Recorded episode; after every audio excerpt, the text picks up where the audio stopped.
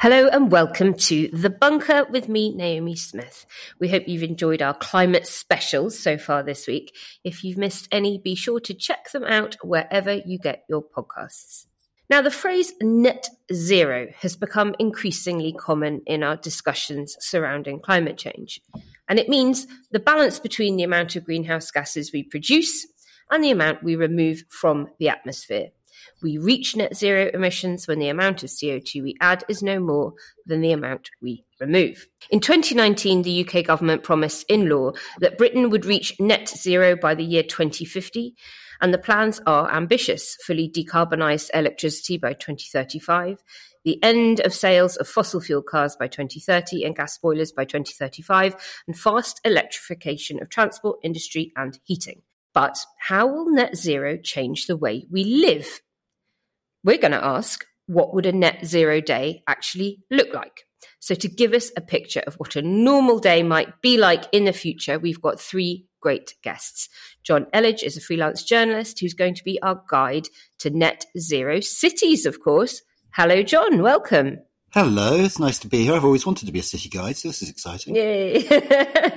Bethan Grylls is the editor of the New Food magazine, and she's going to be talking us through what our diet is going to look like in a net zero world. Hi, Bethan. Hi, Naomi. I'm planning to make you all very hungry. Good. Well, yes. I mean, I have just had a very big lunch, but let's see. I'm sure my uh, taste buds will be tantalized by all the plant based goodies that we're going to be allowed to have once we're net zero. And finally, we have Andrew Sudmant, who is a research fellow at the University of Leeds, who will take us through the economics of net zero. Welcome, Andrew. Great to be here. So, first, we're going to be waking up in the morning, the year 2050, our alarms have gone off. First question I'm going to go to Jonn. Where are we living? What kind of environment are we going to be finding ourselves in by then? So there's there's two answers to this. The uh, which you'll be delighted to hear. The first is um, where we would ideally be living, and the other is where we will probably actually be living generally speaking, urban areas produce less carbon than than more rural ones because the houses, the homes tend to be smaller, they're more closely packed together, so they're easier to heat, and your transport is less likely to be reliant on on a car, which is obviously, uh, well, at the moment anyway, it's obviously pretty bad for, for your emissions and your carbon footprint. But it's also easier to kind of fix things in cities, you can kind of like you can make you can make interventions like introducing a public transport network. You can do that in Birmingham in a way you couldn't do it in Cumbria, or you could draw you know heat from waste heat from other sources and kind of use that, repurpose that to, to heat houses and so on. In an ideal world, I think probably a lower carbon world is probably one in which more people are kind of living in in kind of more urban areas rather than suburban or rural ones. The only problem is I don't really see how we get there from here. The vast majority of homes that we'll be living in in, in 2050 are those which already exist.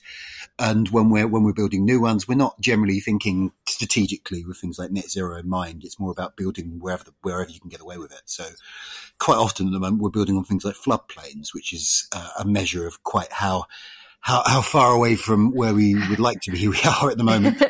Basically, like I, I think for us to kind of have like a sort of you know a, a domestic environment that's kind of appropriate for net zero, we need a lot more planning than we've got now.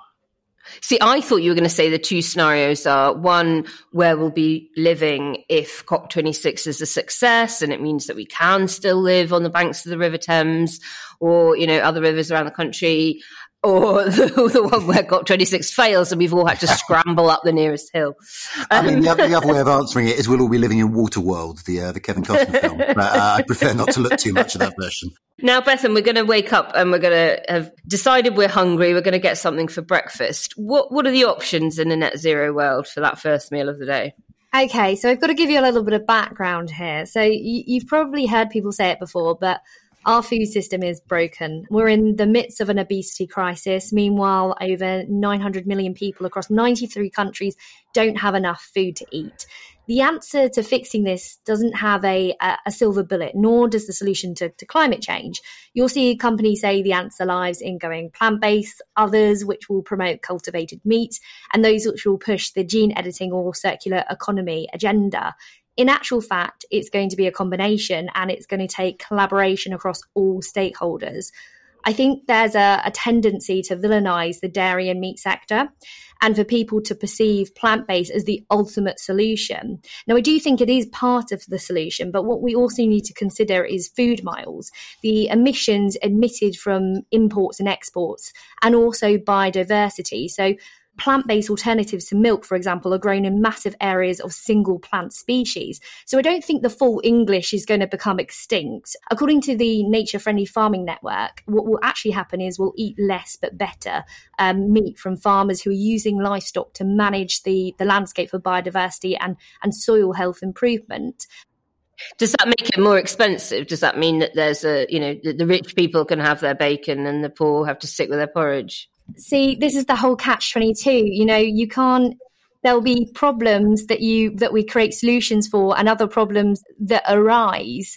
I do see a place for things like cultured meat and and plant-based still has an important role. So i think you know in terms of our breakfast it's going to be things like maybe your bacon's going to be grown from from animal cells and they are working to to lower these costs while your mushrooms might be a, a variety that you wouldn't ordinarily eat Another thing that we're probably going to see is upcycled food. So that doesn't mean, you know, food that someone's re- regurgitated, but I was going to say, are we bin diving already? but, but rather food made with ingredients that otherwise wouldn't have been eaten. So think wonky veg, edible stems, leaves, leftover pulp. And, and we're also seeing a trend already for, for whole cuts. What does that mean? What's a whole cut? So the bones of fish being used to make things like broths. So things that we wouldn't normally, we, generally, when we have a, a, fish, for example, there's a lot of the product that we just waste. So we'll be seeing us utilizing the whole cut of the fish or the meat, which is going to be really interesting. But yeah, certainly there's, you know, going back to what you said, there is, there is a concern. We're already seeing food prices hike. So there mm-hmm. is a concern that with these kind of things that if we move to something like organic farming that maybe it would get more expensive. I really don't know what's going to happen and you know i think it's just a case of we're going to have to wait and see. Before we move on from this so uh, you know i've got my nice forage mushrooms for breakfast or whatever but you've talked about different ways of consuming but will it also mean a change to our shopping habits? Is it more likely we'll be shopping little and often rather than a you know, take the car to the out of town supermarket for one big weekly shop? Oh yeah, absolutely. So um, during the pandemic, we saw people return to the weekly shops, but now I think people are shopping day by day or for a few days. I mean, I certainly am, and the reason for that is food waste. Food waste is one of the biggest contributors to climate change, you know, and 60% of the food that we waste happens in the home. So I think we, as that becomes more on people's agendas, we will start to see people go to maybe a couple of days. Um, we'll also see, and we have done already, a hike in food delivery kits because it's convenient. It means less waste because you only have the ingredients and the measurements you need. And it links with the increasing demand for personalized nutrition as well. And what we'll also see is people shopping at more independents. So uh, I read a recent report that stated consumers are, are, getting quite suspicious of big food brands and receptive to newcomers that kind of espouse this healthier or higher purpose. So I think we'll start to see kind of smaller startups begin to take a larger share of the pie brilliant. Maybe a, a, return to that kind of mum and pop store thing that's prevailed in, in Asia for, for far longer than it has in the West. Now, Andrew, what are the most interesting developments for net zero living that you've seen, and particularly, I think, from an economic perspective? How are we going to be funding all of this? How's our economy going to have to recalibrate to deliver it? Yeah, that's a, a big question, but you know, it's a really exciting time. There's just a huge amount happening, far more than I could, you know, cram in here in a in a one minute answer. But there's a, a lot of healthy competition between places and between different uh, companies in this area, and there are a lot of things happening that I think should give us a lot of optimism. Focusing on on cities in the UK, we we usually focus on London for obvious reasons, and great things are happening there. But you also see amazing things happening in other places. In Birmingham, there's a, a transport plan that looks really exciting because it focuses heavily on no, non motorized transport. In Leeds and Edinburgh and Belfast, there are, are climate commissions which are city level partnerships that bring together public and private and civic actors. And they're driving action in, in different ways. They're pushing their local councils in Edinburgh and Leeds, uh, the councils have committed to 2030 net zero targets. They're also coming up with really innovative ways to finance action. So they've been working with a company called Abundance.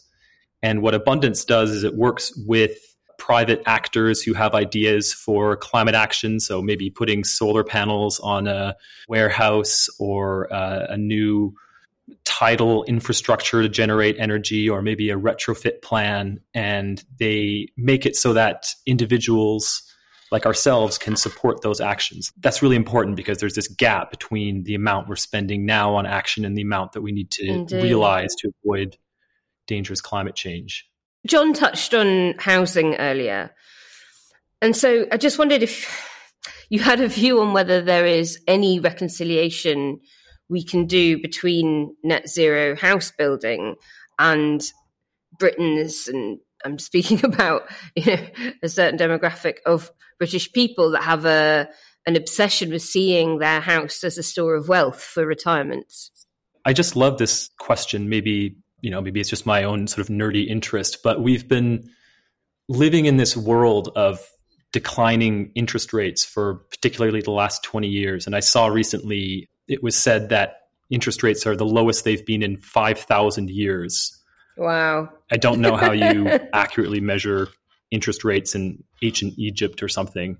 But the point is, interest rates are really low, and, and low interest rates drive up the price of assets like housing. But when you look to the future, especially in the context of climate change, I think there are a couple of scenarios. So, one is a scenario that doesn't bear thinking too much about, which is where we continue maybe somewhat as we are today, which is to say we don't take the level of action that's that's necessary, and let's not maybe dwell on that too much because that's a depressing topic. But the other is one where we really raise our ambition. And if we do that, there are a few things we know. So we know that that's going to require huge investment and huge utilization of capital and huge demand for resources. We know that means new technologies and it means deploying technologies we already have at a scale that we haven't previously. And it also means new forms of employment. It means some changes in our behaviors. It means this wholesale change to our economy. And that's a scenario where interest rates are going to be pushed higher. It's going to be a scenario where productivity is pushed higher. And it's certainly not a scenario where you'd want to have most of your money in a house. Housing in that scenario is going to return to what it's been historically, which is just a terrible investment. And so there's a real risk, I think, especially for members of the middle class who are often, by the structure of our economy, kind of forced to put a lot of their money into a house. Mm. And yeah, so we, we really need to move away or find a way of supporting a move away from fetishizing home ownership and kind of having all of our money in bricks and paving stones. Amen. Now, Jonn, we've had our breakfast. We've panicked over the fact that we're probably not going to be able to repay our mortgage that month due to interest rates being at 20%. We need to get to work to, to somehow feed this debt. What does transport look like? What's taking us there? Presumably quite different in cities than it will be in rural areas. I'm enjoying the subtext of this entire podcast that I'm still going to be around in 2050, by the way. That, that, that sounds like a win to me. Um, so the government is currently making a big bet on on the rise of electric vehicles, and it's all shifting over to to electric cars. I mean, it kind of makes sense in that, you know, it's, I, I don't know how easy it's going to be to wean, um, an entire nation off its, off its addiction to the car. Jetpacks, Jonn, jetpacks, that'll jetpacks wean them. Or, or, like those little helicopter things that you get in the, jet. um, on the top of a hat. yeah, that'd be great. I mean, I think like it, the electric vehicle thing does kind of make sense, but it is in some ways the easier option in the okay, you've got to you've got to put in all the charging infrastructure and so on, but that's that's the kind of thing markets are are good at. But it feels to me like there is there is a sort of better version of this, which is we kind of in in cities at least we kind of like move away from car based transport altogether, um, because obviously you know it's, it's you, you're producing much less carbon if you're if you're if you're walking or cycling to work or, or, or, using public transport. And most, and it feels like there are some relatively not easy wins, but you know, plausible wins in that most British cities outside London actually have pretty terrible public transport. Mm. Um, and just getting the transport network up in places like in, in Birmingham, for example, up to, to European standards, you could improve both the quality of life and carbon emissions quite a lot and, and sort of clear a lot of space currently wasted on roads for, for other things as well. The other thing I think we should probably touch on here is it's sort of up in the air how much we're going to be going to offices at all. I mean, we're still in this kind of weird post pandemic moment where like we don't know what the balance is going to be between working from home and, and working in, in, you know, offices and other workplaces. So it's entirely possible that commuting is just going to be a much smaller thing in, in future than it was in the past. But then again, it's equally possible that, that, Britain's bosses are going to be difficult about this and we're all going to be back. No. Bethan talking of transport, a huge part of road traffic now, uh, certainly feels when I look out of my window on a Saturday evening, is food delivery. Either fresh food, so many different startups entering the market to bring you your groceries, not just the traditional big supermarkets, or for, you know, hot food delivery, future delivery, Uber Eats, etc. Uh, what, what are the trends there? How do you see that changing if we are thinking about what that looks like in a, a net zero kind of day? We'll probably see drone delivery becoming the norm. Um, so it's going to be a bit like the Bush Tucker trial during I'm a Celebrity, uh, where your, your meals sort of drop to you. Um, but as I same food, kangaroo butt for breakfast. Yeah, um, I, I, mean maybe, maybe if it's cultured kangaroo butt. Um, but one, you know, as I said earlier, where one problem is solved, another arises. So the challenges there will be that we'll need to look at air safety. We'll need to look at the expense of that, and also, you know, the, the cyber security issues that, that that come with that. Yes, we may very well see drones zipping about, but there is a whole plethora of issues that, that come with that. And what about the change in how we consume seasonally?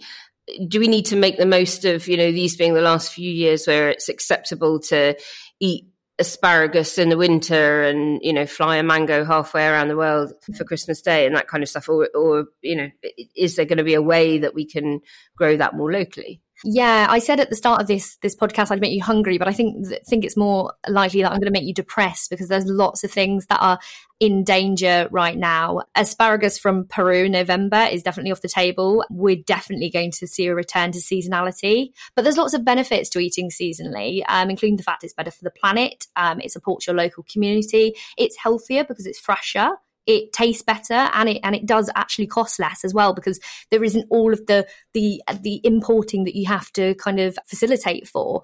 That being said it's probably going to be more likely that you will say goodbye to lamb from New Zealand than you know the asparagus from Peru simply because vegetables and fruit have a longer shelf life than meat. So whilst fruit and veg can be shipped via the sea, meat has to be flown and that obviously has a bigger impact in terms of emissions. There are some really interesting uh, innovations happening. We're also seeing manufacturers utilizing smart technologies to help with efficiencies. So I mentioned food waste a couple of times.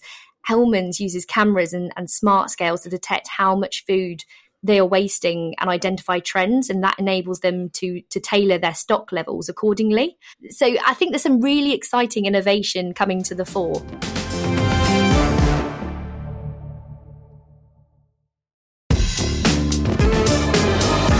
Andrew, back to the daily grind. What kinds of jobs will be left? What will we be doing? Which sectors are likely to boom and decline?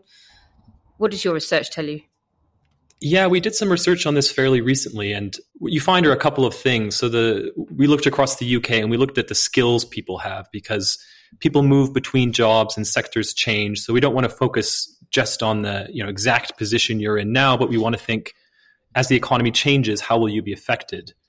And we find a couple of things. One is that approximately one in five jobs are kind of exposed to this transition. So that's not to say that the other 80% aren't affected across, you know, our lives and our work. There's going there are going to be a lot of changes, but it's around one in five jobs where the you know skills are going to need to change in a way where the job is really meaningfully affected. And within that, surprisingly, it's about evenly split between those who have skills right now that are really in demand. So they're people who are currently well suited to the way the economy is changing. And then we find that the other half, so 10% or so of people, may need to be upskilled. So that you know you can interpret that as that person is sort of at risk. On the other hand, it really is an opportunity. It's a it's an opportunity for upskilling people to move from careers they might not be particularly excited about to something that they prefer.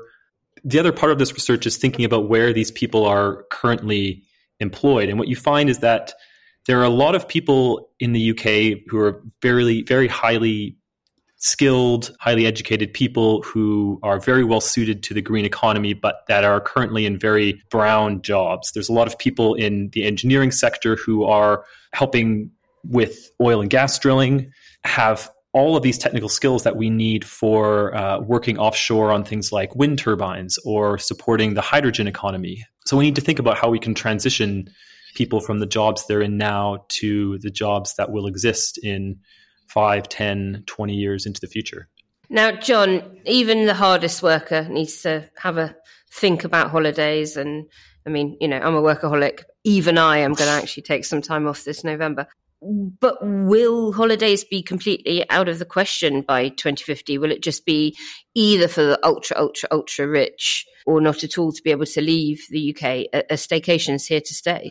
I mean, you'd say the pandemic has been pretty good practice for that, hasn't it? Um, mm. The year in which the first I went was Kent.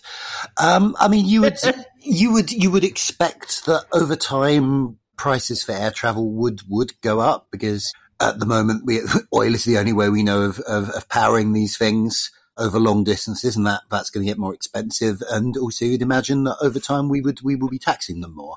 So mm. you would think that people would be would be flying less.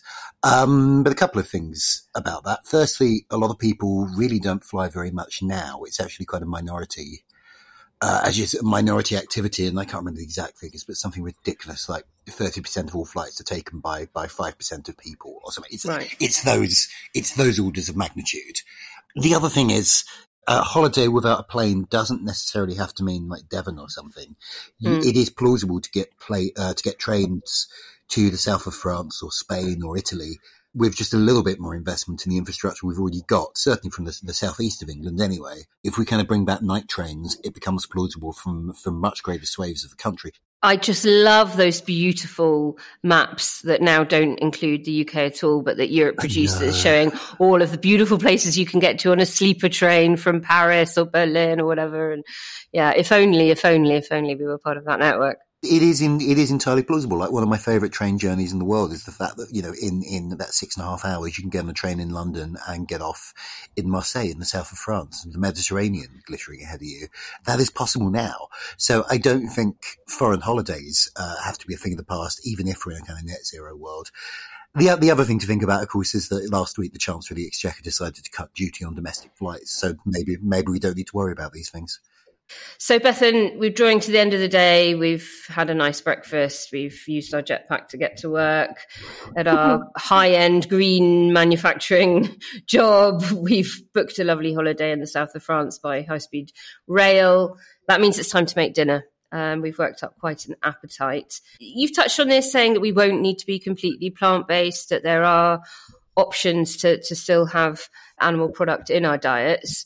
Is that, do you think, going to be mostly lab grown meat? Are there foods that, you know, we won't know about now that might be on the dinner table? And similarly, will there be foods we enjoy now that definitely will be out of the picture come 2050?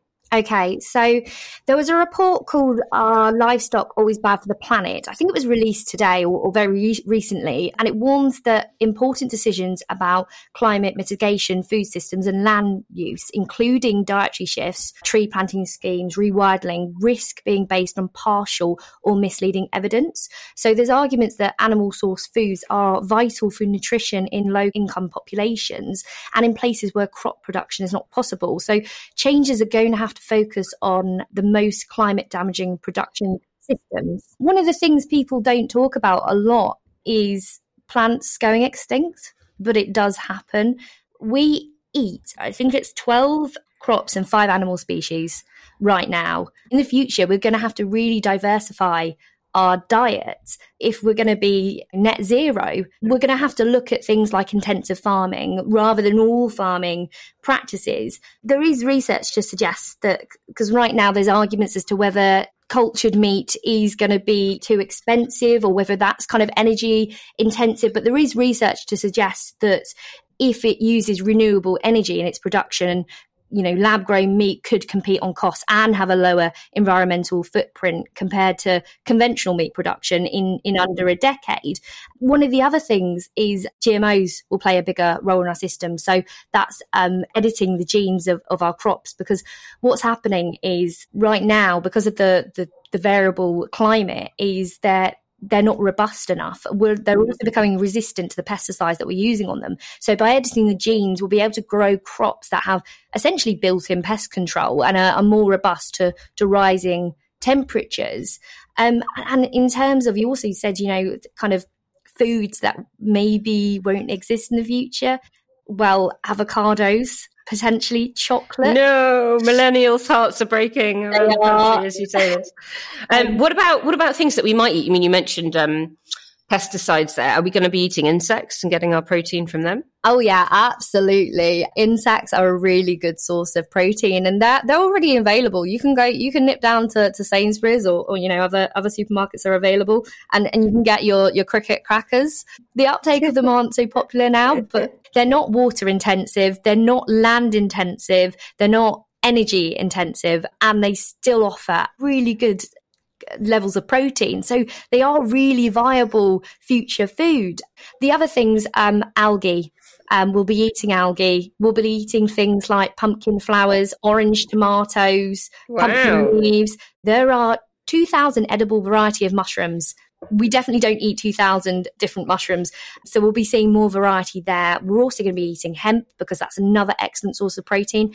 Uh, and one of my favorite, um, jellyfish. There's 25 species of edible jellyfish. Yummy.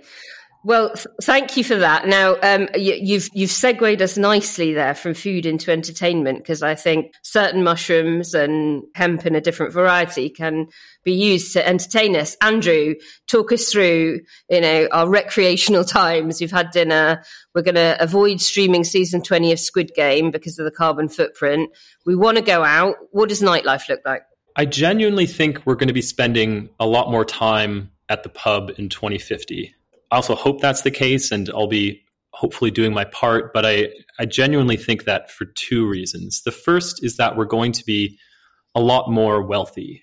So there's this pervasive idea that going zero carbon or generally with environmental issues, there's an idea that there's a, a, substantial cost attached. And, and of course, making changes to our energy system and to um, transport systems, these things are going to cost a huge amount of, of money or they re- require investment. But increasingly, with the technologies we have and the options available to us, these things provide a really substantial, narrow financial return. And then beyond that, they generate these wider benefits. So when you shift to cycling from driving your diesel truck, you improve the air quality in a really really minor way, but in a way that benefits the people who live near you. When you insulate people's homes, it's been found that they are less likely to need the NHS because people who live in warmer homes are less frequently sick. Mm. So there's these there's this huge opportunity and I really think that by realizing that opportunity we'll have more money which we can then spend on going to the pub or going to a show or what have you. And then there's a second reason why I think we'll be spending more time at the pub, which is that a zero carbon future will push forward an existing trend we see, which is that people are spending more money on experiences and less money on things. So this is something that uh, is naturally happening in our economy, but by pushing this forward, by spending less money on new clothes and uh, other goods in our homes that that can help us to decarbonize the economy. And that should also mean that we're shifting that expenditure to experiences.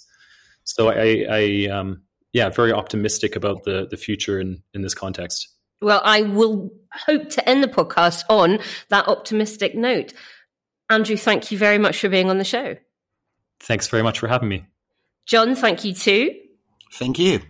And bethan thanks so much for uh, giving us an appetite for crickets. You're most welcome. Now, just before we finish, Jonn, you have a new book coming out. Very excited to hear all about it. Give us a quick plug. I do. It's actually already out. It's called The Compendium of Not Quite Everything. It is a selection of lists and mini essays on anything you can think of that I happen to find interesting in the six months I was locked indoors writing it. So it starts with creation myths and a brief summary of how the universe and, and this planet and species actually came to be. Uh, there's stuff in there about the, how many countries there are in the world or the biggest films uh, franchises of all time. Uh, some books banned by the Nazis. There's stuff about them. Some oddities of large numbers or some some some um, hybrid species, and it kind of ends with with climate change, which is very on topic for us, and famous last words. It kind of goes all over the map. And basically, if you're not sure what to buy literally anyone for Christmas, this is the book for you. Thank you. I was going to say, I can literally think of about 10 people that are normally quite hard to buy for that would bloody hoover that up. You, so may, you may have seen through our kind of like cunning commercial plan. yeah, very much aimed at the Christmas market. But people seem to like it, so. Where's the best place to find it? Uh, all good bookshops, you'll be pleased to hear. Uh, last last I heard, there was a stack of them on the the uh, gift table in Waterstones Piccadilly, but I'm sure it's available most most places you can buy books. Well, thank you all for listening to The Bunker. And if you enjoyed this episode, please consider backing us on Patreon. Just search Bunker Patreon podcast to find out more. We'll be back soon with another edition of The Bunker.